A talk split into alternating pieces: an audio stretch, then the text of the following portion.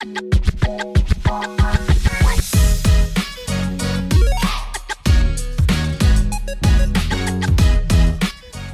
to the Sport Global Podcast. スポーツグローバルは海外スポーツ界で働く日本人によるスポーツを通して世界に挑戦したい日本人を支援するプラットフォームです。Find out more at sportglobal.jp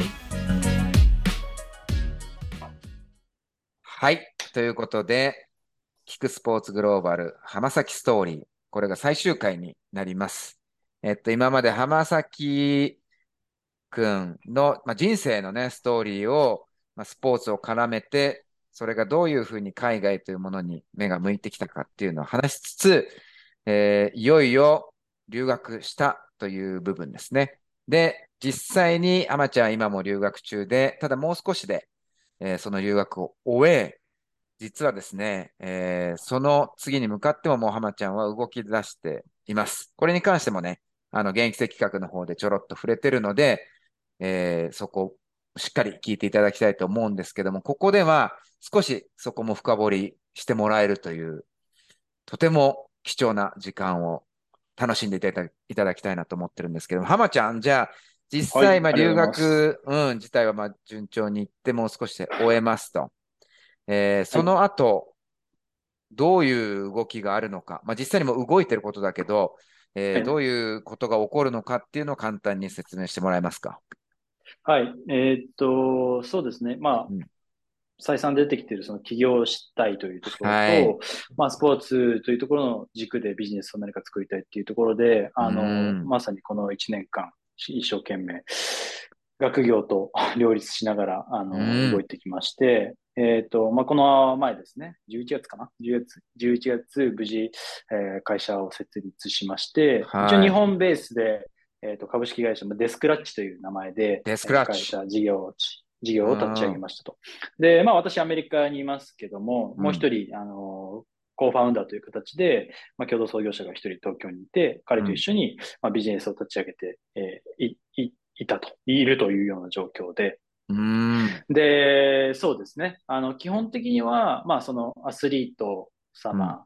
と、まあ、ファンをこうコネクトするようなプラットフォーム事業っていう、おすごく大きくくるとスポーツ IT なんですけども、その中でうん、まあ、アスリートとファンをこうコネクトするソーシャルコマース事業みたいなものを最初のフェーズとして捉えて、今、プロダクトの開発をしているというところです。なるほど。これ、その会社、まあ、その業種というか、を実際、はい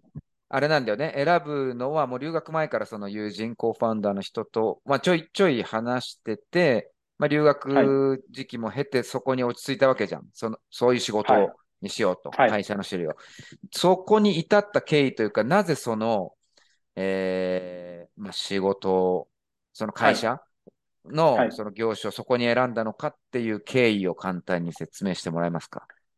はい、えっと、まあ、バックグラウンドに関しては、あの、もうこのコーファウンダーって中高の同級生で、うん。まあ、すごく仲、もともと仲いいやつだったんですけど、あともう一人うん。いて、三人で、うん。なんか新しい事業できたら面白いよなっていう形ですごくブレストしてたんですよ。うん。それは留留学前からそうで、それはスポーツに限らず、うん。もう全般、なこういう、えー業界でこういう pain があるよねとか、こういうことやったら新しいんじゃないみたいな話をずっとしていて、でう、ん。残り二人、私以外の二人はすごく私に持ってない視点を持って、すごく面白いあの、メンバーだったので、結構もう話が盛り上がって、ずっといろんな話をしてましたと。でもやっぱり自分自身はスポーツでこっちに来てますし、スポーツを軸に何かベあのビジネスをするっていうのも決めてたので、うん。まあ、ちょくちょくそのブレストを兼ねてこう投げかけていたっていうところがまうん。あありましたと。で最終的に一人はあの別のやりたいことがあるっていうのが抜けたんですけど、抜けて、えっ、と、もう一人のそのコーファウンダーと一緒にずっといろんなビジネスのブレストをしているという中で、うん。まあ私自身がこっちで感じていたその課題感としては、うん。やっぱりその、日米、欧米のアスリートと日本のアスリート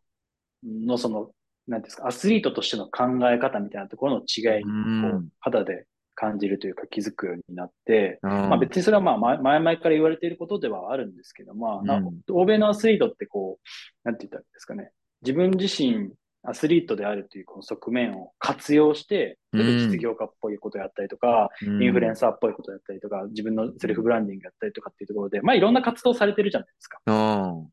で、それって、まあ、自分が持つそのアスリートとしての価値をどういうふうにこう、最大化するのかっていうのを、一人一人がすごく深いレベルで、高いレベルで考えられているなっていうのが、まあ、欧米のアスリートと接して思ったところで、なるほど。一方で、その日本のアスリートの方とこう会話すると、うんやはりスポーツ一点突破でこう来られてきた方が多くて、うん、で、プロになってもそういった状況でパフォーマンスをのレベルを高めるためにうん。何をするのかっていうところを考える。まあ、そこだけにフォーカスしている選手が多いなっていうふうに気づいて、うん。で、かつ、ハイレベルになるなればなるほど、そういうこそ、そこにしかフォーカスしてない選手っていうのが、まあ私が話した感覚ではすごく多くて、なるほど。もちろん例外はありますよ。例えばうん本田圭佑選手とか、うん、長友選手とか、うん、エンジェル投資家としてとか、なんかいろんなその社会課題に向かって、あの、うんああのアクティブに動いているかいらっしゃる方はいらっしゃるんですけども、うん、私が感じた感覚としてはそういうところがあって、うん。で、なんかすごくもったいないなっていうふうに思ったんですよ。日本のこの世界、えっ、と、しまあ社会を見たときに、うん、あの、そういった選手を作り出しているのも、また我々日本人だったりとか、周りのファンだったりとか、周囲にいる人だなというふうに思っていて、それって結局、スポーツ選手を、まあ、パフォーマンスのみで評価するっていうところ、パフォーマンスに軸を置いて、うん、彼らを評価してしまうっていうところがあると思っていて、それは当たり前なんですよ。うん、それはスポーツ選手なんで、パフォーマンスが命だと思うんですけども、うん、それ以外のところにこうスポットライトを当てることも重要ななんじゃないかなというふうに思っていて、でそこに、えっ、と、自分のパフォーマンス以外の側面をどんどんどんどん発信していきたいって思っている選手を潰さない環境も必要だと思うんですよ。うん、でも、欧米って結構やっぱ自分でそのアクティブに動いて、まあ、うん。まあ批判もされることあるかもしれないですけども、うん、その自分の信念を持って自由にこう表現できる環境とか仕組みとか世界観をこう発信していくっていうようなところはあると思うんですけど、うん、日本ってやっぱりこう、そこの部分がこうよ弱いというか、要はなんか、と当事者じゃないのに、うん、ファンがめっちゃ叩くというか、例えば、はいはいはいわかんないですけど、その、すごくタレント性のあって面白いスポーツ選手がいるとするじゃないですか、名前は出さないですか。うん、で、その方が、例えば年末特番とかで、こう、バラエティ番組に出出てるとするじゃないですか。うん、で、その選手の前年度の成績が悪かったりすると、結構みんな叩くじゃないですか。叩くそねん。なんで出てる場合ちゃうやろみたいな。練習せえみたいな。まあ、そういう風潮はね見られる、ね。そういう風潮ってあるじゃないですか。うんそれはまあもちろん賛否両論ありますし、うん、あのいろんな考え方があるとは思うんですけども、うん決めそのその番組に出て、自分のそのアスリート以外の特性をどんどん世の中に発信していくっていうのを決めたのは本人じゃないですか。うん、でも、その本人の決断を叩いたりとか、うん、まああの当事者じゃない方がそれにこうブーブーブー言ったりするみたいなところがあると思っていて、うんそれってどうなのかなっていうのはちょっと思うところがあって、うん。アスリートってもちろんアスリートでありながらそれ以外の価値っていうのが、あの、うん十分あって、それをどういうふうに高めていくかっていうところで、よりさらに大きなアスリートの価値が生まれると思ってるんですうよ。ん、なので、その新しいそのアスリートの価値軸みたいなものを創出できたら面白いなっていうのが、その事業、この事業を始めるには至ったその出発点になりますね。うん。はい。いや、もうこれは本当に大事なとこだと思うし、なんていうかな、大きな枠で言ったらその課題、そのまあ、はい日本のスポーツ界の課題って多分いっぱいあると思うよね。世界中にあるんだけど課題なんて。で、日本に特出してこう見たときにある課題、非常にユニークな課題の一つだと思うんだけど、だからそこ、まさにホットスポットではあると思うんだけど、安部君、どうかな？どう思う？この話は、実はハマーからも前も聞いていて、もう共そうですね。感ポイントが、相談、相談しまくってましたからね。うん。共感ポイントがめちゃめちゃあって、そのアスリートの価値を最大化できていない。もったいない。で、そのなんか目の付けどころは、まあ、確かにそうだなってすごい思うんですよ、僕も。うん。で、例えば、まあ、僕サッカーやってたんで、サッカー選手の例で考えると、でこれ間違いなく起きてるなと思うんですけど、うん。基本的には、例えば J2 でサッカー選手になったとして、その人が何考えるかっていうと、試合出て、うん。早く BA 契約になって、J1 チームで、で日本代表になって、で、うん世界のチームを移籍して活躍していくっていうこと以外は考えてなくて、例えば、その、俗に言う承認欲求以下すべてが、うん例えばサッカーで満たされたときに、うん。あの、何をしたかったんだっけというか、そのサッカーを通じて、うん。うん。サッカーしてるのが楽しいっていうのは別にそれでいいんですけど、うん。サッカーを通じて何か、例えば、ひとしたら伝えたいことって何かないのかなとか、うんうん。そういうことって考えないと思うんですよ、普通。うんうん。で、これってある意味、例えばアルゼンチンワールドカップ優勝しましたけど、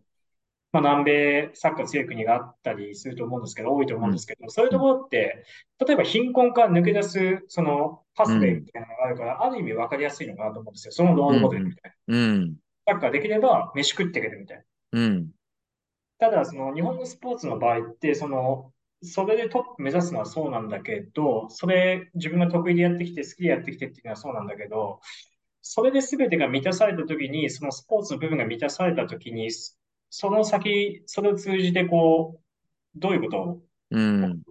自己実現したいのかみたいなのっうて、ん。うん。全然考える機会ないなっていうのを僕はずっと思ってたんで、なので、なるほど。ハマーの話を聞いたときはもうめちゃめちゃ共感しましなるほどありがとうございまねす。。うん。まあでも、そ本当そうですね。あの、うんただまあ、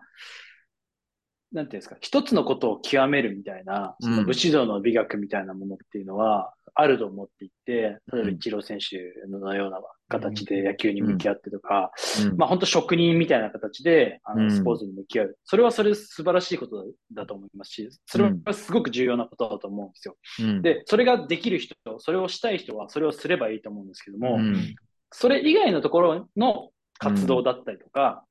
えーっと、まあ、行動をしていきたいっていうアスリートがいてもいいと思いますし、うん。その人たちを十分に、あの、まあ、引き上げられるような、うん。その仕組みだったり環境っていうのを作っていく必要があるっていうのが、まあ、私自身の考えではあるので、うんそういった人たちをアピあのサポートしていきたいっていうところと、あとまあ、そ、そこの考え方で、まあアスリートの最大、アスリートの、なんですか、障害価値を上げていく現役時代の価値の最大化っていうところを掲げて、うん。サポートされている事業者さんは、いっぱいいっぱいいらっしゃるんですよ、日本日本の中でも。でそれは素晴らしいと思っていて、あの、一緒になって私もそこを、あの、微力ながら頑張っていきたいと思うんですけど、もう一つは、今そのアスリートサイドに立って話をしましたけども、うん。もう一個その、ファンサイドに立っても話をしたいと思っていて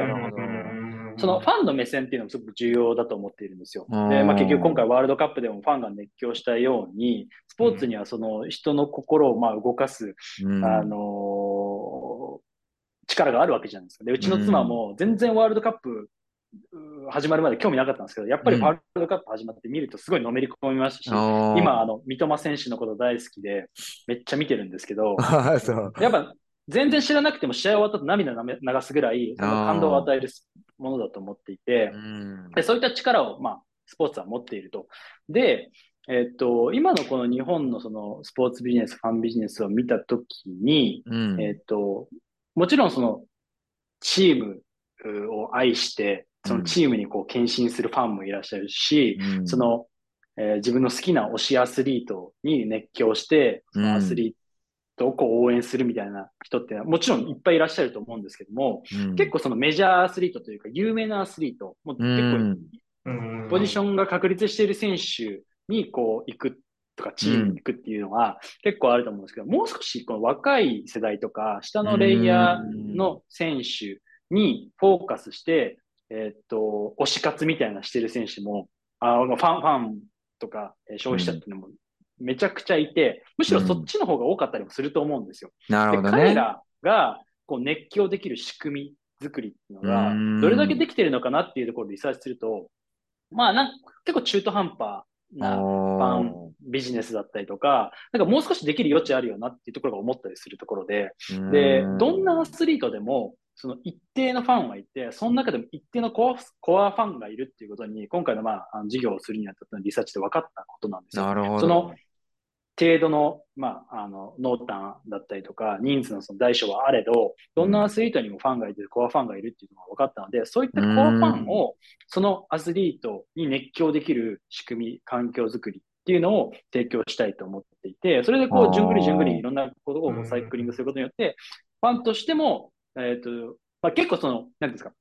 もっと言うとその、日本のファン、スポーツファンって、うん。結構そのスポーツのその消費の仕方が欧米と違うなっていうのを思うところがあって、うん。欧米って結構そのスポーツもコミュニティとして楽しむみたいなところがあると思うんですよ。なるほど。日曜日はアメフト家族で見に行って酒飲みながら昼からアメフトを応援して、イエーイみたいなとか、うん大学スポーツ、カレッジスポーツ見に行ってみんなでこう、うんえ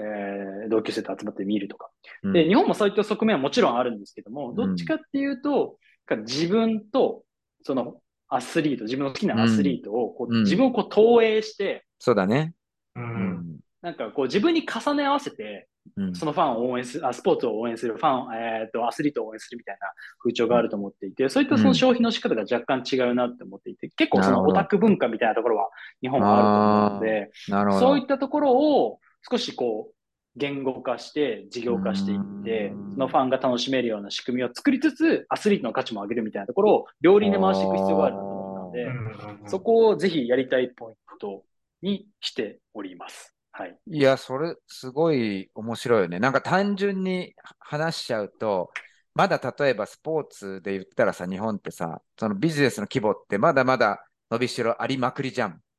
でそれ、うん。だそれがあ、そういう状態だからこそ、やっぱりそこでプロとして、あるいはまあセミプロとはいえ、でも、食べていけるアスリートってやっぱ少ないわけじゃん。現時点では。そこの、そこをどうビジネス規模を上げていくかっていろんなやり方あると思うんだけど、例えばサッカーとかでリーグの規模を上げるっていうのもそうだと思うけど、その一つの可能性としてやっぱ特に IT とかっていう可能性が出てきてるわけだから、その個人、個人レベルでもう価値を上げて、そのファンとコネクトさせてあげて、よりその消費させてあげれるって、すごい可能性よね。要するに目的は一緒なんだけどね。うん、ビジネス規模を上げるっていうのは一緒だけど、その可能性がトップアスリートだけじゃなくて、もう言ったらどこまで下に行っても個人ベースでいけるっていうのは、なんか少し日本に合ってるかなっていうか、日本のアイドル好きみたいなとこもあるし、確かに。いや、うん、本当そうなんですよ。本当そうなんですよ。その、うん、だから我々はオタクの紅葉っていうなんかまあ論文があるんですけど、うん、日本のそのオタク気質みたいなところを6つの要素に分解していろいろ説明してるんですけど、例えばうん。応援するとか、うん。収集するとか、うん。貴族意識とか、創作とか、まあいろいろあるんですけど、うん、そういった日本人のその特性をスポーツ文脈にこう置き換えて、うん。で、我々の事業文脈にお置き換えたときに、どういうことをより細かく事業化できるかみたいなところを、こう、うん。なんていうんですかゴールでこう考えながらやっていて、まさにその日本のスポーツを消費する、日本のファンのスポーツを消費するところを、より、うんえーまあ、文脈変換しながら作っていくっていうところに今頑張ってやってるところではあるんですけど。確かに。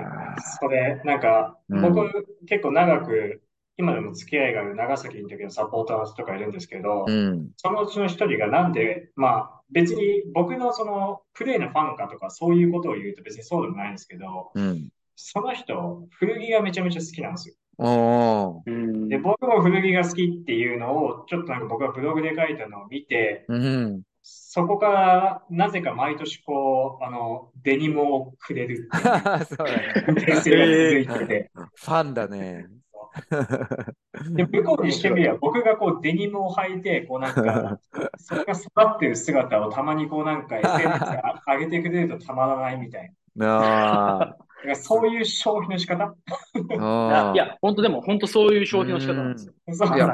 本当そう思ういや、ね。本当そうですよ。本当そうです。本当そうです。だからそういった機会をしっかりと、まあ、一律化、プラットフォームなんで一律化してしまうんですけど、うんそういった機会を提供して、その後のなんかそのファンとアスリートのコネクトに関しては、まあもう自由にやっていただくような形の、まあ機会提供だけはしたいなというふうに思っているのが、まあ第一フェーズですね、私自身がやりたいところの。なるほど。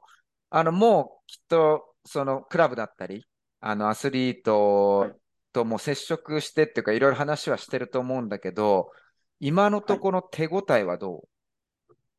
手応えはですね、あの、そうですね、い順調に、まずアスリートさんには、あの、我々がやりたいこととか、うんあの、目指していく、まあ、ビジョンだったり、まあ、事業のパーパスみたいなところはすごくご理解いただいて、ううん。あの、結構いい打率で契約をさせていただいているという今7なんだ人、ね。うん。第、第1弾なんですけども、なうん7人のアスリートと契約をさせていただいているというところで、うん手応えは感じていると。ただ、まあ、うんそこから、まあ、これもう少し事業の話させていただくと、うん。まずプラットフォームの中で、アスリート自身が自分自身の世界観だったりとか、うん自己表現をするための装置、器具として、うん。えーまあ、アパレルを作るっていうのをまあ第一弾にしてるんですよ。で、まあ、アスリートがアパレル作ってそれを販売するって別に、あの、真新しいことではないとは思うんですけれども、うんそこにやっぱり自分自身の思いとかを乗せて、えーそれをこう世界観として発信していって、ファンにリーチするっていうようなところを、まあ、プラットフォームうとして、えーっと、提供していくというところと、うん。まあ、より簡単に早くローリスクでアスリートがあ自分自身の、まあ、プロダクトを作れるっていうところは、まあ、一個新しい価値なのかなというふうに思っているんですけれども、その先に、じゃあ、買ってくれるファンがどれだけいて、うん。えーっと、おどれぐらい消費していただけるのかっていうところは、まだ見れてない、これから先のところなので、まあ、ちょっと順調かどうかっていうのは、このタイミングで判断するのは早いんですけれども、なるほど。あの、それは先ほど言った、どんなアスリートにもファンがいて、その中にもコアファンがいるっていうところの、うん。あの、具体的な検証、数値的な検証みたいなところを次のステージでやっていくというところと、まあ、プラスアルファ、そのファンコミュニティ事業みたいなところもやろうとしていて、うんえっと、そこでは本当に直接ファンの声みたいなところとか、ファンと一緒にそのコミュニティを作っていくみたいな、あの、ファンとアスリートと一緒にコミュニティを作って、最終的にはもう実装できるようなコミュニティまで作っていくっていうところの、あの、ファンエンゲージメントサービスみたいなところは、まあ、やろうとはしているんですけども、まあ。事業自体、内容としては、あの、まあ、なんか別にあるよねっていうふうに思われるかもしれないんですけど、それ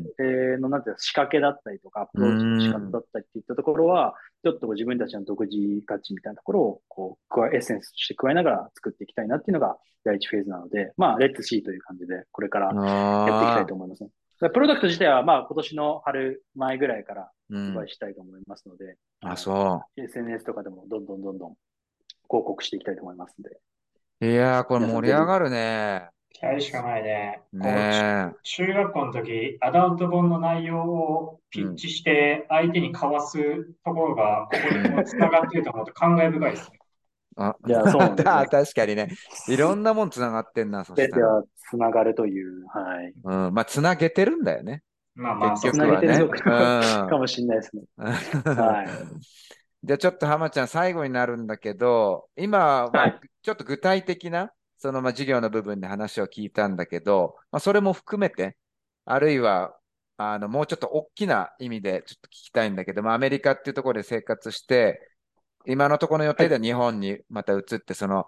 会社を運営していくわけだけど、まあ、大きな人生のビジョンとして、これから浜ちゃんっていうのがどういうふうに向かっていくかっていうのが、もしなんか共有できるものがあったらぜひお願いします。そうですね。うんまあ、あの、スポーツっていう文脈でいくと、うんやっぱりあの、まだまだできることはあると思っていて、うんまずはその、アスリートとファンをつなぐっていうところを第一フェーズにうん。ビジネスとして考えてますけども、まあ、スポーツという切り口で、まあ、スポーツテクノロジーだったりとか、教育だったりとか、その地域の創生だったりとか、地域おこし、町おこしみたいなところとか、まあ本当にいろんなことができると思うんですよ。いろんなものと密接に関わっているのがスポーツだと思っているので、そのスポーツを切り口に、あのー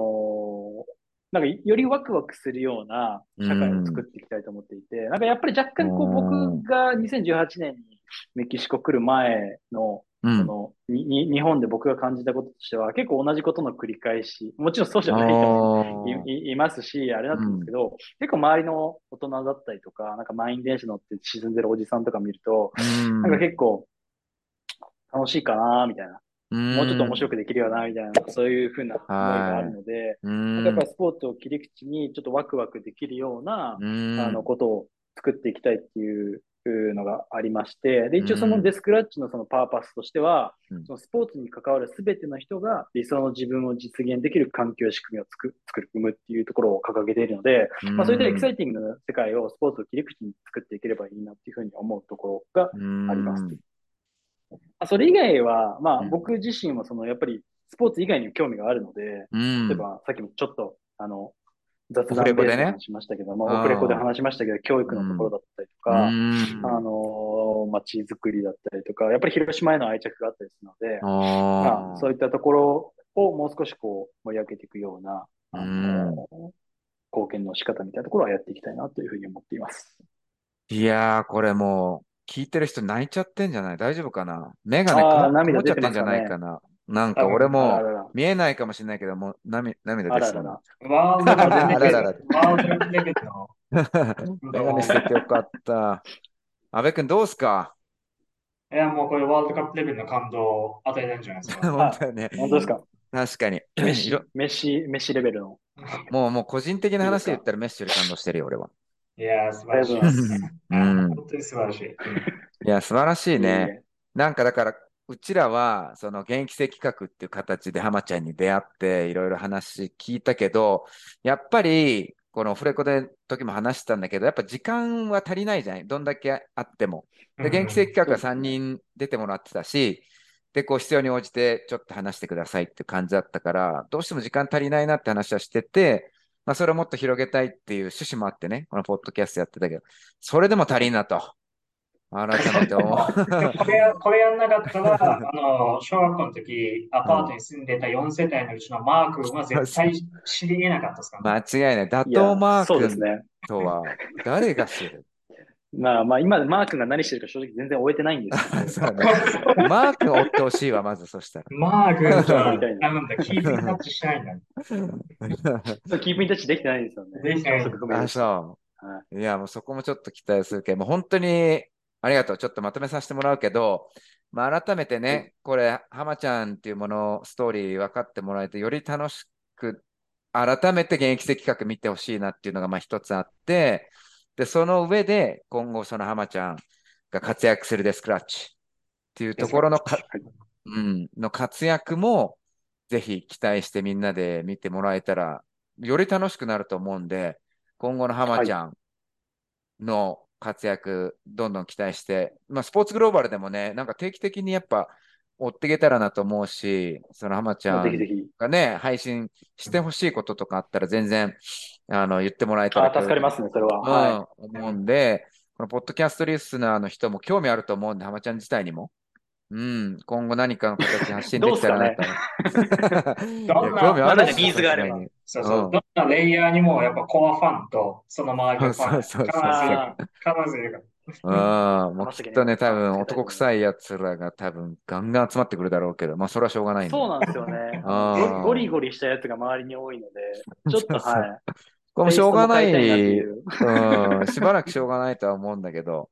まあちょっと今後の活躍も SG、スポーツグローバルで発信していきたいと思うので、それも含めて、えーぜひ期待してください。浜ちゃん今日はありがとうございました。ええありがとうございました。えっと、安部君もありがとうございました。ありがとうございました。はいえっと、この、これはえー2023年の1月に配信予定ですので、ぜひ楽しみにしていてください。ということで、えっと、スポーツグローバルの、えーポッドキャスト、聞くスポーツグローバルのシーズン、これ4ですね。えー4回分、えー収録しました。ということで、浜ちゃん、阿部ちゃん、ありがとうございました。またよろしくお願いします。ありがとうございまました。よろしくお願いします。はい。ということで、See you next time. Bye bye.